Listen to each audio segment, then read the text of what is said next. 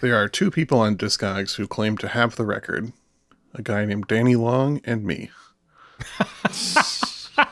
So there's a huge following behind this Yeah. record. Seven people want it. Oh, that's more than I would have expected. Yeah. Sorry, Psych Tim 420. You're going to have to find your own.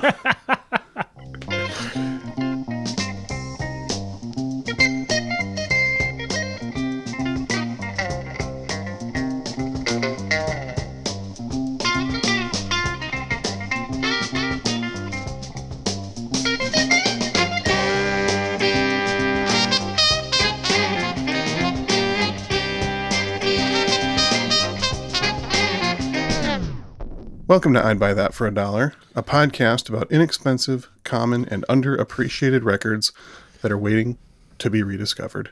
I'm your host, Sean Hartman, and I'm starting an Etsy account, guys. It's finally happened. I'm going into the craft business.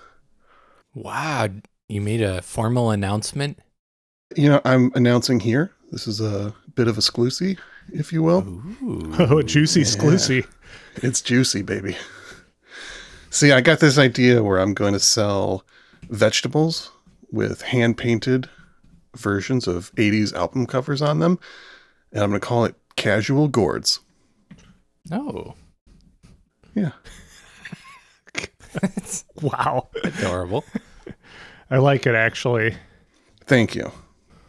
I'm co host Jeremy, and I am also an archivist for the original GarageBand.com.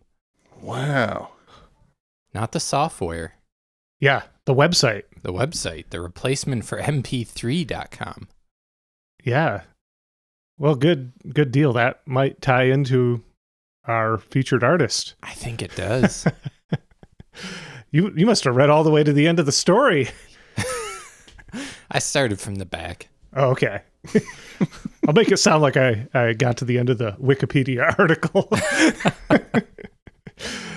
beautiful, beautiful. So, well, good we got an archivist who can explain more about the cultural phenomenon that was garageband.com.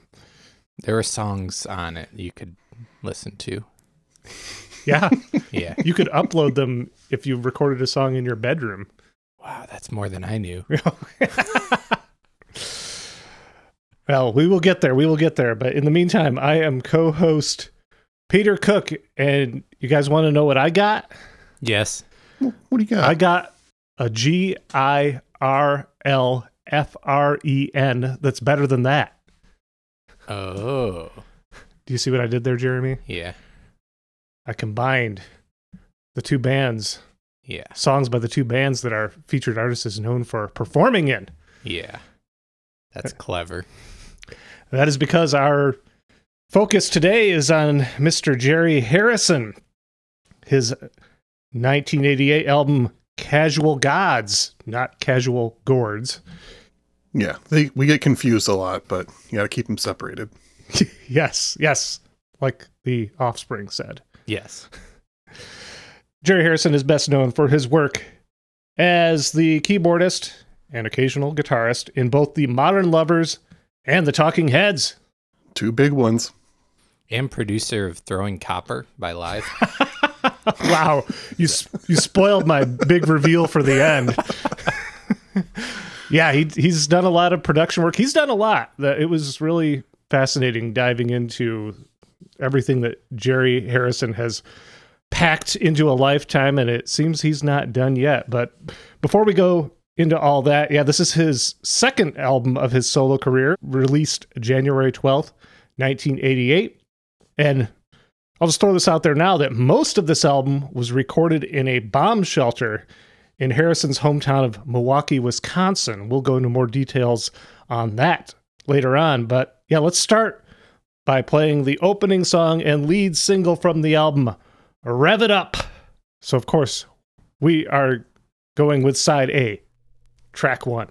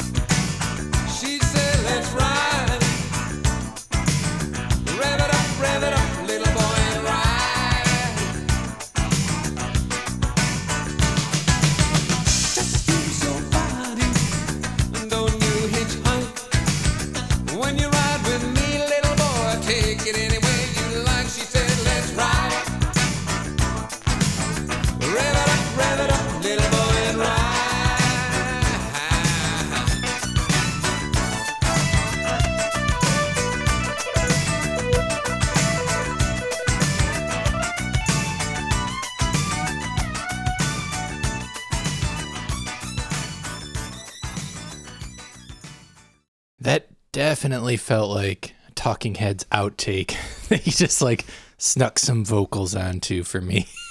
Had some cool textures going on though, much like Talking Heads.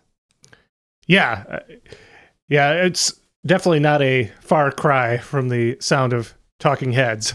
which he was a, a part of. Yeah. So it makes sense. A, ma- a major part of. Yeah, that was, that was my first thought. I just got this album a week or two ago and I just threw it on in the past few days.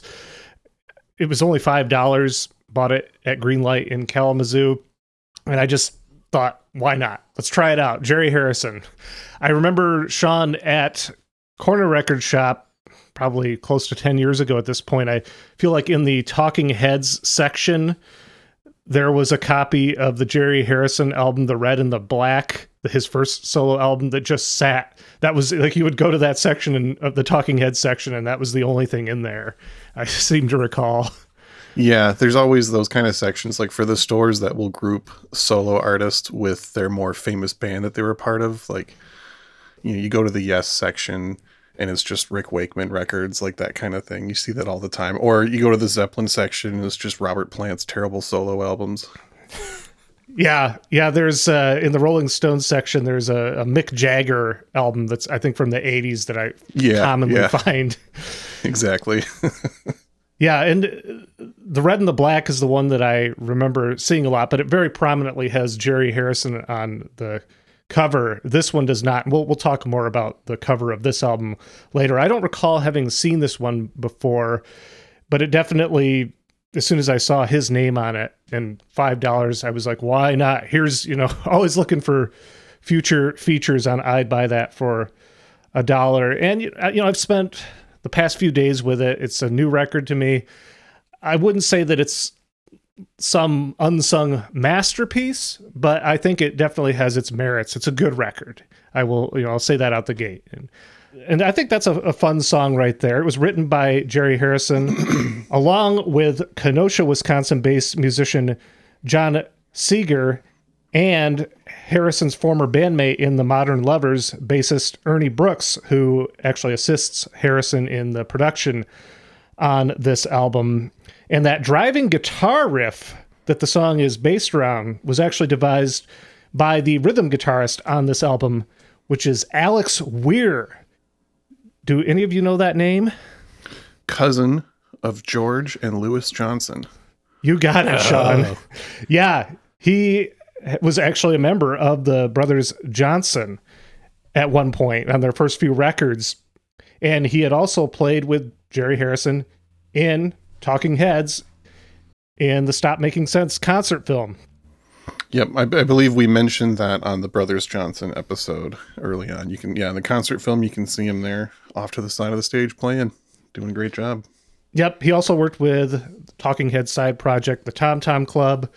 We'll find that a lot of the people who worked with Talking Heads seem to follow Jerry Harrison around and the Tom Tom Club. They they seems like they were good people to work with. And I'm sure the paycheck was fantastic. It was as I mentioned, it was the lead single from this record. Rev It Up. It reached number seven on the US Rock Tracks charts. It was also a big hit in Australia and New Zealand. The backing vocals are by a singer named Arlene Holmes. I couldn't find much info on her, but she seems to be a Milwaukee, Wisconsin based singer. And we'll talk about some of the other players on this as we go. But I guess I'd first like to ask you guys if you really had any knowledge of Jerry Harrison outside of his work with the Modern Lovers and the Talking Heads, like anything he's done or any of his records prior to me saying that I wanted to feature this one.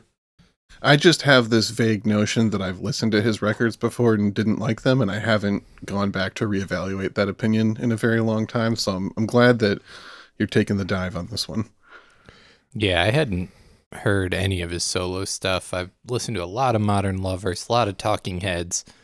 Very familiar with that stuff. But yeah, I wasn't even aware he had solo stuff out there. So it was uh, interesting to dive in. And this record's it's just kind of a lot. It covers a lot of ground. Uh, left me with a lot of ambivalent feelings. Sometimes it's really good. There's some really good lyrics in there. Other times I there's like sometimes where I was like, this kind of sounds like 80s Bob Dylan that I don't like. Yeah, I'd say that I, when I initially put it on, it kind of felt like watered down Talking Heads, missing some of the distinct character. That was my initial impression. You know, it's oh, the playing's good, but his voice has grown on me uh, as I've listened more. And the more I paid attention to the lyrics, yeah, there's some interesting concepts and ideas there as well. This album is fairly critically respected. Like it, it's not like you look it up and you see like one and a half, two stars. No, I think it has like four stars on All Music, and uh, you know there are some varying opinions that you know it's like Talking Heads minus the fun party vibes. yeah, I can see that. Which I don't think. Yeah, this and w- once we talk about the intent behind the album cover, yeah, it's uh, Jerry Harrison's like maybe trying to say a lot but not say anything specific. I, I, I think he's trying to touch on a lot of different things, and that's sort of his career. he's, But yeah, let's we'll we'll just go ahead and get into some of his background. His full name is Jeremiah Griffin Harrison, and he was born on February 21st, 1949, in Milwaukee, Wisconsin. His mother studied and taught at the Art Institute of Chicago and the Layton School of Art in Milwaukee. His father was a musician as well as an executive at an advertisement firm, so Jerry was exposed to many artistic fields from a young age. He played in bands while attending Shorewood High School, and after graduating, he attended Harvard. Harvard man. Yep, where his focus was visual and environmental studies. His bachelor thesis being about the fields of painting, sculpture, and drawing. So even his studies, he was covering a wide array of things. In 1971, the year before he graduated, he met aspiring Boston singer songwriter Jonathan Richman, who already had a band called the Modern Lovers. They were actually introduced by a mutual friend, Danny Fields. Does that name mean anything to either of you? No. No. So, Danny Fields was a music journalist who he had been connected to Andy Warhol's factory in the Velvet Underground. He was also a DJ for New Jersey's WFMU during its groundbreaking years in 1968 and 69. The best station out there. Yeah, Sorry to all the other stations. it's it's a proven fact. WFMU. Top of the pile. He additionally worked as a publicist for Elektra Records at that same time. He did a lot of promotion for The Doors, despite his dislike of frontman Jim Morrison. he had also visited Ann Arbor and Detroit, Michigan in late 1968 at the suggestion of some fellow WFMU DJs to check out a radical rock outfit called the MC5. And while there, he discovered the MC5's little brother band as well, the Stooges, and got both of the bands signed to Elektra Records. Nice.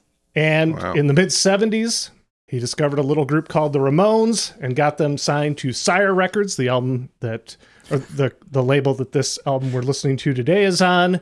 They have a song called Danny Says that's about Danny Fields. So uh, he's responsible for all of that, plus the formation of the classic lineup of the Modern Lovers is also Danny Fields doing because he introduced Jerry Harrison and Jonathan Richman to each other. Wow. So there's a really good documentary about Danny Fields. I believe it's called Danny Says. So Jerry Harrison became the keyboardist and occasional guitarist during the Modern Lovers' most celebrated years. For just a little background on the Modern Lovers, for those not familiar, they're a Boston, Massachusetts band inspired by the Velvet Underground and the Stooges. They formed in 1970. Their self titled debut was partially produced by former Velvet Underground member John Cale. It was not released until 1976, four years after it had been recorded and two years after the band broke up. But it did arrive just in time to be a major influence on the burgeoning punk movement. It's kind of the link between what the Stooges and the Velvet Underground were doing in the late 60s and early 70s and what the Sex Pistols and the Ramones were doing in the mid to late 70s. It's the the bridge. Interesting. I've never thought of them in that in that light, but I guess it kind of makes sense. Yeah, and of course with Jonathan Richman, he's an interesting character unto himself that I wasn't planning to go off into too much because that's a whole different area. But I know you're a big fan of Jonathan Richman, Jeremy. Oh yeah, he's more in the folky vein and very like literary smart guy, which is not what I think of when I think of a lot of punk music. Well, and that's that's the direction. That's part of the reason the band broke up is famously, or at least I think it's well known, is that he realized he no longer wanted to be playing loud, fast rock music. He wanted to slow things down and play quieter, acoustic, kind of this acoustic troubadour singer songwriter style yeah. that totally was not what the modern lovers were doing. And he actually, this was a really interesting thing that I found I wasn't familiar with at all, is that that decision was partially influenced by a friend of his, Gram Parsons, Oh. which I was like, how did that happen? Oh, yeah, Gram Parsons attended Harvard.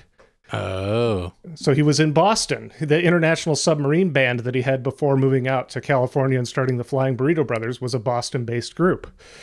And Gram Parsons is known as a country rock pioneer. And, you know, he, he was playing Jonathan Richman all this old country while they were hanging out in, in Boston. And with time, that influenced Richman to go in a different direction. And it, I saw that uh, the death of Gram Parsons in September of 1973 also had a big impact on Richman as far as deciding to go in a different direction. So that was a connection I had never heard about that I found kind of fascinating. Yeah, that's wild. Jonathan Richman went on to a very critically acclaimed and long career after the Modern Lovers. Jerry Harrison would, of course, join the Talking Heads, and we'll talk more about that. But Modern Lover drummer David Robinson would go on to co found another Boston band called The Cars.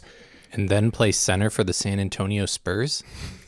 Oh, yeah, David Robinson. You're right. The basketball player. No, that's not the same guy, Jeremy. Oh, okay. David Robinson, you know, he drummed for the Cars and he also designed the covers for their albums, some of their iconic covers for their albums. Modern Lover bassist Ernie Brooks would continue to work with Jerry Harrison. He's helping out on this album.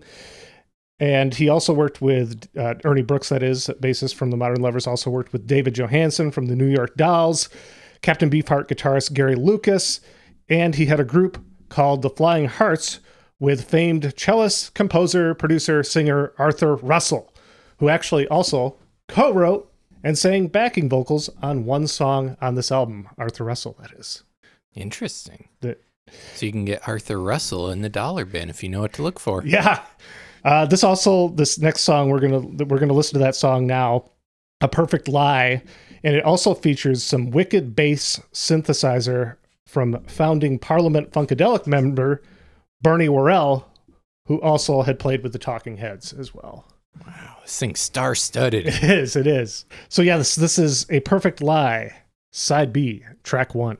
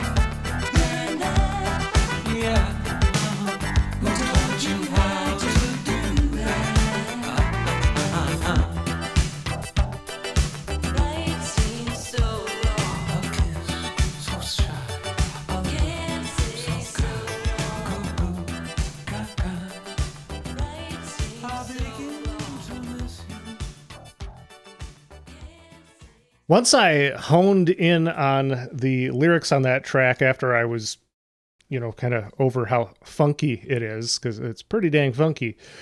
But once I honed in on the lyrics, I was noticing, wait a minute, this song, this song's about your partner learning some new moves in the bedroom while you're away, and you come back to find that they've got some new moves, and you're like, where, where'd you learn that? And it, it almost sounds like a Seinfeld type plot line or something. I was like, ooh, this is scandalous. Aside from Arthur Russell, Joyce Bowden is the other backing vocalist on that track, and she had worked with Ernie Brooks and Arthur Russell during their Flying Hearts period, and would go on to tour with Harrison's band, which he called the Casual Gods. And she also worked with David Byrne and Joey Ramone. So that was her voice in there. It, I think this is the only track that she is on on this album. But that's so, yeah, Arthur Russell was involved with that one. He was singing in the background there and helped compose it, helped write it.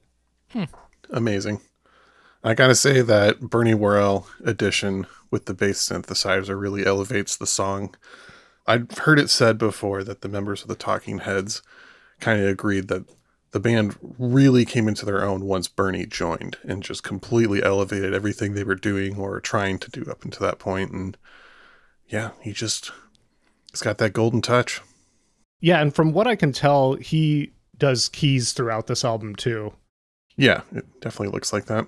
But yeah, I know you like your synth bass, Sean. Mm-hmm. It's a fact. Documented fact. Some of the guitar work on that song was from English musician Robbie McIntosh, best known as the guitarist for The Pretenders from 1982 to 1987, soon to be featured on I'd Buy That for a Dollar. And he also played with Paul McCartney in the late 80s to the early 90s. And he actually also appeared on those more experimental ambient later Talk Talk albums like The Color of Spring and Spirit of Eden. Man, those are such good albums. I know that made me go back and just put those on, and I hadn't listened to those in ages. And yeah, those are incredible records. Kind of blew my mind when I first heard them about 10 years ago. I had no idea Talk Talk ever went in that direction. Mm-hmm. So I think he added some of those textures on those records. Uh, Between the end of the Modern Lovers in 1974 and him joining the Talking Heads in 1977, Jerry Harrison returned to Harvard to get his master's degree in architecture.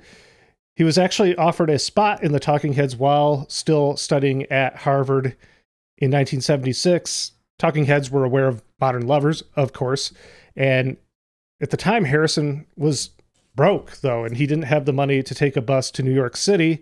So he and Ernie Brooks helped a family move to New York City and smuggled some gear along with them. So mm-hmm. Jerry Harrison actually only had room for a guitar and amp. And when he showed up at Talking Heads practice with a guitar, they were confused because they had explicitly asked for a keyboardist. And they're like, we're getting the keyboardist from the Modern Lovers. And he shows up with a guitar, but they were like, well, he's come all this way. They started jamming. And even then, it, it, the chemistry worked. So he joined pretty much immediately. He was the keyboardist guitarist for Talking Heads from 1977 to their dissolution in 1991. He released his first solo album, The Red and the Black, in 1981.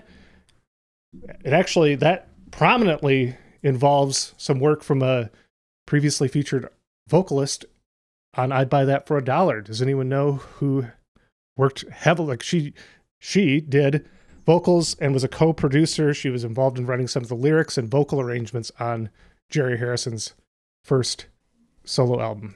Could it be Nona Hendryx? Ding ding ding ding. I looked it up. I'm not gonna lie. Oh, you know that in that huge lead up, you you went and looked it up. Your your question took so long. I was like, I bet I can figure it out before he's done asking this question. Yeah, Nona Hendryx heavily involved in that first Jerry Harrison solo album. Like she almost seems like she's almost uh like on equal footing with him on that record. Fellow anarcho communist, I guess, then? Yeah. That's what that, that name comes from some like classic anarcho communist literature. But apparently, Jerry Harrison did not really know that. yeah, yeah, it wasn't what everyone thought it was. The red and the black you're talking about. Yeah. yeah, yeah, the title. Yeah. So this is his second solo album, and it's it seems on Discogs even they have the distinction of not listing this record, Casual Gods, and its follow up, his third solo album. Don't list those under Jerry Harrison. List them under Jerry Harrison colon Casual Gods because apparently that's like the backing band on it is considered Casual Gods. The way this album came about was between recording sessions with Talking Heads, Jerry Harrison had returned to his hometown of Milwaukee, Wisconsin to care for his mother. His father had passed away and his mother had cancer. Uh, so he took care of her during the day. When he went out on the town at night, he would see the younger siblings of musicians from when he was in high school bands in Milwaukee. And he wanted to get moving on his next solo album and asked them what was the best recording studio in the city.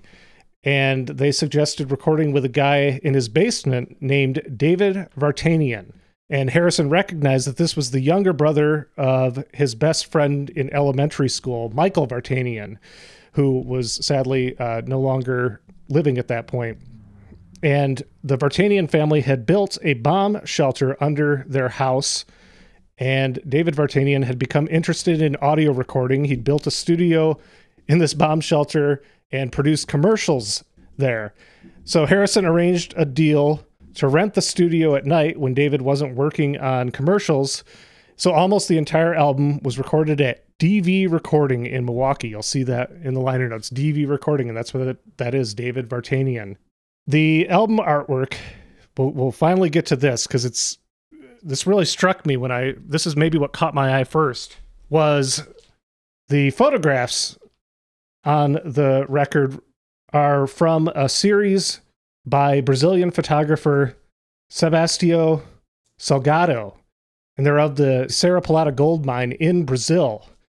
Jeremy, looking at that right now, and I suggest our listeners pull up the album artwork for Jerry Harrison Casual Gods. What 1990s music video are you reminded of? Oh, uh, is that Smashing Pumpkins? Bullet with butterfly Butterf- wings. yeah, bullet with butterfly yeah, wings. ap- apparently Samuel Bayer, the director of that video, he was inspired by this same series, or Oh, interesting. maybe Billy Corgan as well, because I'm sure Billy Corgan liked to get behind the concepts of, of their. But yeah, Yeah. So that's I, that's the first thing I thought of. I was like, wow, this looks. But it's it, this is it's pretty serious. The reason that Harrison included this on the album. So there's a a little notation on the sleeve that says this is not a scene from a movie. These pictures were taken last year in Brazil. 50,000 men are digging for gold in a hole that was once a mountain. Though they look like swarming ants or endless caravans of pack animals, they are men, reduced to this condition by poverty and the bewildering indifference of casual gods. Ooh, Some heavy stuff. sounds like uh, the words of someone who would write an album called "The Red and the Black." yeah.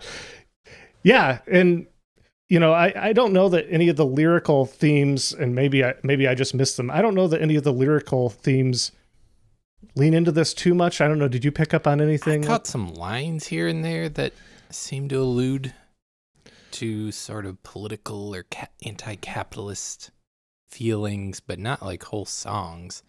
It's just like little passing phrases where I was like, "Oh, yeah, I think they leaned into it heavier on the artwork than in the songs themselves. So, but yeah, I mean that it's definitely a unique album cover. It's and to know the intent behind it. Yeah, the album cover has always stuck out to me when I see it flipping through the bins, and I didn't realize that was a photograph. I guess I just kind of assumed it was like a Renaissance painting or something. It looks more like a painting when you just casually flip past it. yeah." I, I definitely didn't pick up on what it was just looking at the cover initially. Yeah, there's a lot there. Well, we'll we'll go ahead and play another song. One that sounds heavily loaded, and that's "Man with a Gun." Side A, track 3.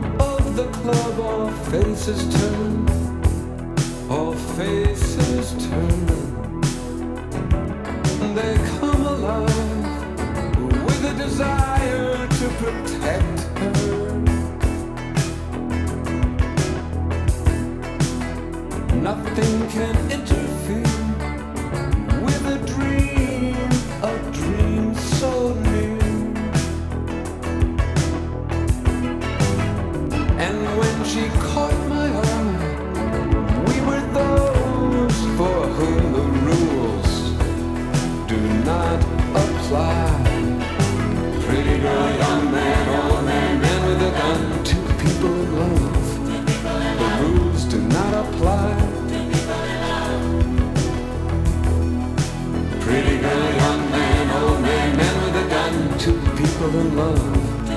The rules do not apply. On a wire, a high wire, she likes to balance on a knife. We've said before that a lot of this album sounds like it could have been Talking Head songs, and there's elements of that song that definitely remind you of that. But the thing I kept thinking about listening to that song is it almost sounds like the core of it is like a folk song, especially the way he's singing and everything. It's like a folk song that people added a bunch of funky elements to, and then it comes out with this like kind of unique final product in a way.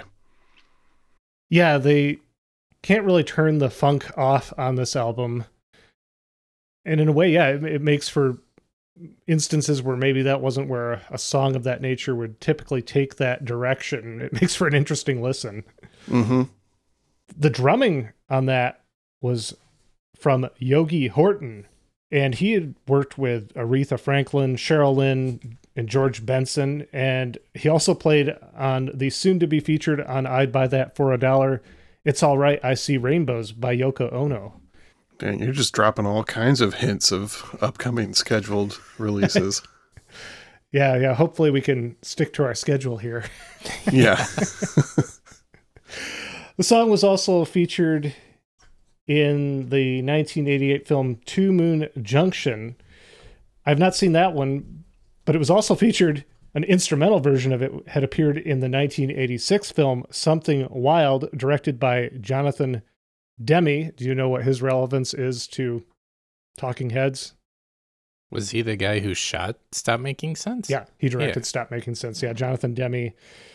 I've actually seen that one. Have Have you guys seen Something Wild No. with Mm-mm. Ray Liotta and Melanie Griffith and Jeff Daniels. It's a strange movie. The reason I watched it was the Feelies are the band performing at the high school reunion in the film. so, and I love the Feelies, so that's why I watched it.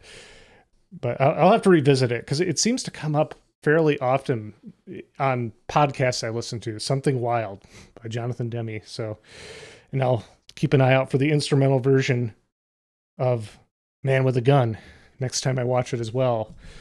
So after the Talking Heads disbanded in 1991, Jerry Harrison really turned his focus to production. His last solo album came out in 1990, and he hasn't released anything in over 30 years as far as solo albums go. He had done a little bit of production work previously. He had produced fellow Milwaukee band The Violent Femmes, their album The Blind Leading the Naked in 1986, and a few other things. But yeah, in the 90s, there's some kind of major 90s alternative rock albums, as you alluded to at the beginning, Jeremy. He, Yeah. he produced God Shuffled His Feet for the Crash Test Dummies. So that's mm, mm, mm, mm. He produced that. Live, Throwing Copper. Seminal 90s album. Yeah, as 1994 as they come. And then a couple years later, the Verve Pipe Villains. Kalamazoo's finest. Yeah. yeah, I think there's like three Michigan cities that claim them or don't want to claim them, yeah. depending on who you're talking to. There was a while they were playing the university in Kalamazoo like every year it seemed like. And I just happened to be walking on campus when they were playing and they were playing the freshmen and I was like going somewhere and I went and did stuff and like was walking back to my car and it was the end of their set and they were getting encored and they played the freshman again. Song so nice, we played it twice. yeah.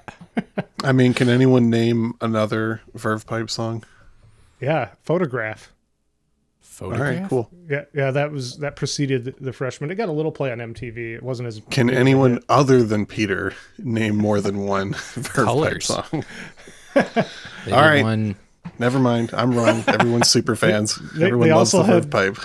They also had the song "Villains," the title track from that album. it got some play on MTV. Uh, Sean, where have you been? Yeah. Avoiding the Verve Pipe, apparently. Yeah, you didn't leave Kalamazoo. We kicked you out. yeah. Because I couldn't name more than one Verve Pipe song. yep. Well, going back to Jerry Harrison, as much as I'd love to just keep talking about the Verve Pipe. In 1996, Jerry Harrison, along with former Talking Heads members Tina Weymouth and Chris Frantz, they released the album No Talking, Just Head, as simply The Heads. sans David Byrne. No David Byrne. And so what do you think he did? He sued them because it was still presenting too much like the Talking Heads. Uh, it was settled out of court. The album was released, but it received negative reviews. Apparently, that was good, intended to be an ongoing thing, but as far as I know, it never really went beyond that one album. The group, the Talking Heads, or Talking Heads, I keep saying the Talking Heads, and I don't know if some purist is going to say it's just Talking Heads. but I think you they- just did. yeah, I, I just You're, did you're, you're your own purist.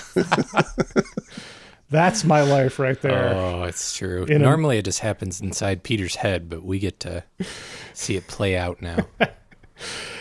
So they did reunite to perform a few songs for their 2002 induction into the Rock and Roll Hall of Fame, but that was it. The, it and the rest of the members and David Byrne, as far as I can tell, they've just never really been on. I, I don't even want to say bad terms. I just don't know if they're on any terms at all. They, it, I, I, get the impression he's a great artist. That's maybe a bit of a cold human. Yeah, and I think he just doesn't want to keep. He doesn't seem like someone who wants to keep redoing old stuff. He's he just keeps moving along to new things. Yeah, I mean he and he's had a very prolific and successful career. Yeah. I mean he's still you know performing in to massive crowds who are ready to hear whatever he's doing. Yeah. Jerry Harrison, as as far as his personal life goes, he's been married since the late '80s. He has three children, lives in California. Seems to really be an entrepreneur on the side, or maybe that's mainly what he's doing now. He was the chairman of the board for GarageBand.com, a fantastic internet music resource that he co-founded in the late '90s and that I think that ended around 2010, but it was one of the as Jeremy said at the beginning, it was it kind of picked up where mp3.com left off. It was a place that you could independent artists could post their music for others to hear, a little music sharing community. And people to post non-independent artist music without their knowledge. Yeah. Is that the, you didn't use it that way, did you? Of course not. I used Napster for that. and then LimeWire and then Kazaa. Oh man, this is a trip down memory lane. Yeah.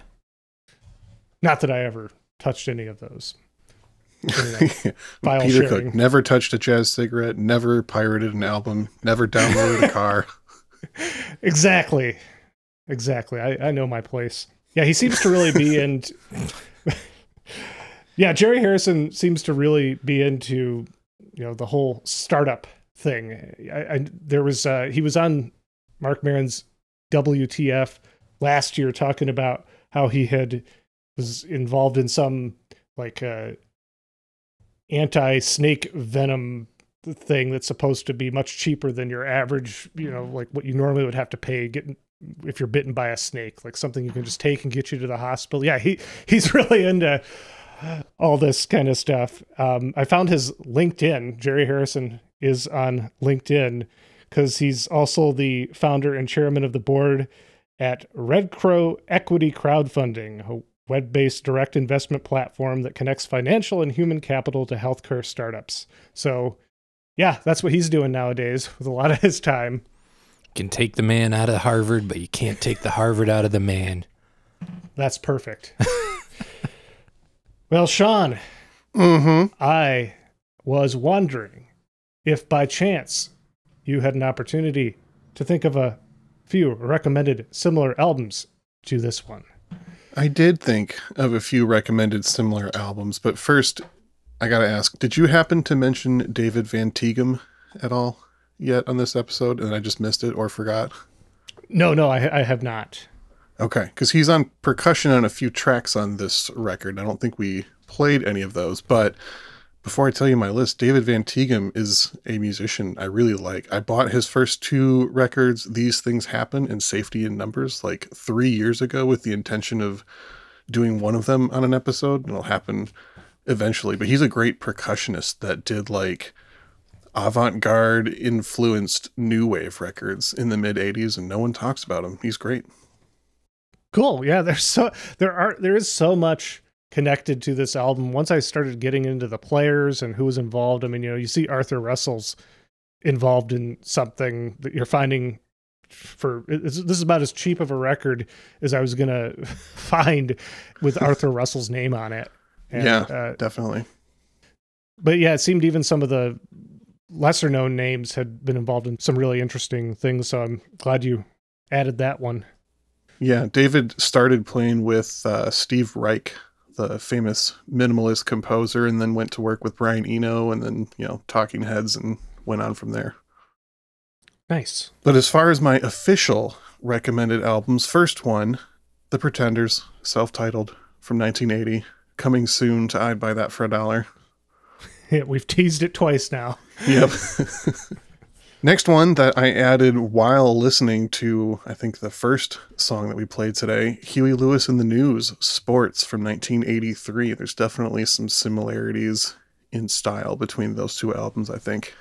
Yeah, that R and B influence for sure. Mm-hmm. A little bit of pub rock. Yeah, absolutely. Previously featured on I'd Buy That for a Dollar, classic episode. Classic Sports. episode. Next one, Big Audio Dynamite. This is Big Audio Dynamite from 1985. Oh, You wow. about that band? Isn't that Mick Jones from The Clash? Isn't he involved in Big Audio Dynamite? Am I mistaken? Correct. Mick Jones from The Clash, along with several other UK music celebrities, kind of picking up where The Clash left off, doing a little bit of new wave, but with a whole lot of extra influences in there and very funky material. So that was something that I definitely thought of. That's a good comparison to this Jerry Harrison record. Last suggestion, and the only one from the same year, 1988, that I own, a record called What Up Dog by Was Not Was. You guys know that album by chance? Was that have Walk the Dinosaur on it? It sure does. Do you know that song, Jeremy? That doesn't ring a bell. Open the door. I- get you would recognize floor. it. Oh, yeah. Everybody walk the dinosaur. Yeah, I know that. That's the one. Great band, honestly. I think people have either forgotten about them or just think of them as kind of a novelty, goofy band, but they're, they're really good and definitely something that we should feature on the show eventually. Yeah, I think that will happen eventually. Like the Tame Impala song. And those are my recommended albums. It's, uh, it's good. You got the kind of, I feel like you captured a good spirit of this album. And, you know, stuff that's of that era that often gets overlooked, uh, neglected. I mean, it's it's easy. It's it, with these kind of albums. It's not the main person from the bands that I know. It's a player. It's probably not any good. It's five dollars. It's easy to just look and, you know, think there's not going to be anything worthwhile there. But there's something here. I I'm not like I said. I, I don't think it's a masterpiece, but I I think it's a good album. And you know, since we look into the stories behind things, how many albums have we featured that were recorded in a bomb shelter? That's a good point. Yeah. Yeah. we should do a whole month of only bomb shelter albums. That'll be our uh, season five opening theme. bomb shelter. And we can't, we can't use this one, Yeah. the only one we know of so far.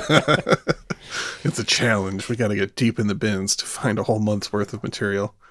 All right. Well, I think we can wrap things up here. I was thinking we could go out on the track AKA Love, which is the only song not recorded in the bomb shelter. It was recorded at Sigma Sound Studios in New York. So, it- Are you thought this- sure that's where Sigma Sound Studios is? not the one in Philadelphia. This is the New York one. Oh, oh, okay. Yep. Uh, they must have had multiple locations. And this one is interesting to me because it has what I almost think of as being some proto 90s industrial music sounds on it. So, yeah. Keep an ear out for that. And this is the end of yet another episode of I'd Buy That for a Dollar. I am your co host, Peter Cook. and I am your co host, Jeremy Ruggles. And I am your co-host, Sean Hartman. Did you like how I said it in a way that sounded like mine was the end and then you still had to go, Sean? I didn't really think of it as that. It was just like, oh, we're doing a fun thing here. I'll join in. Cool. Goodbye. Cool ending.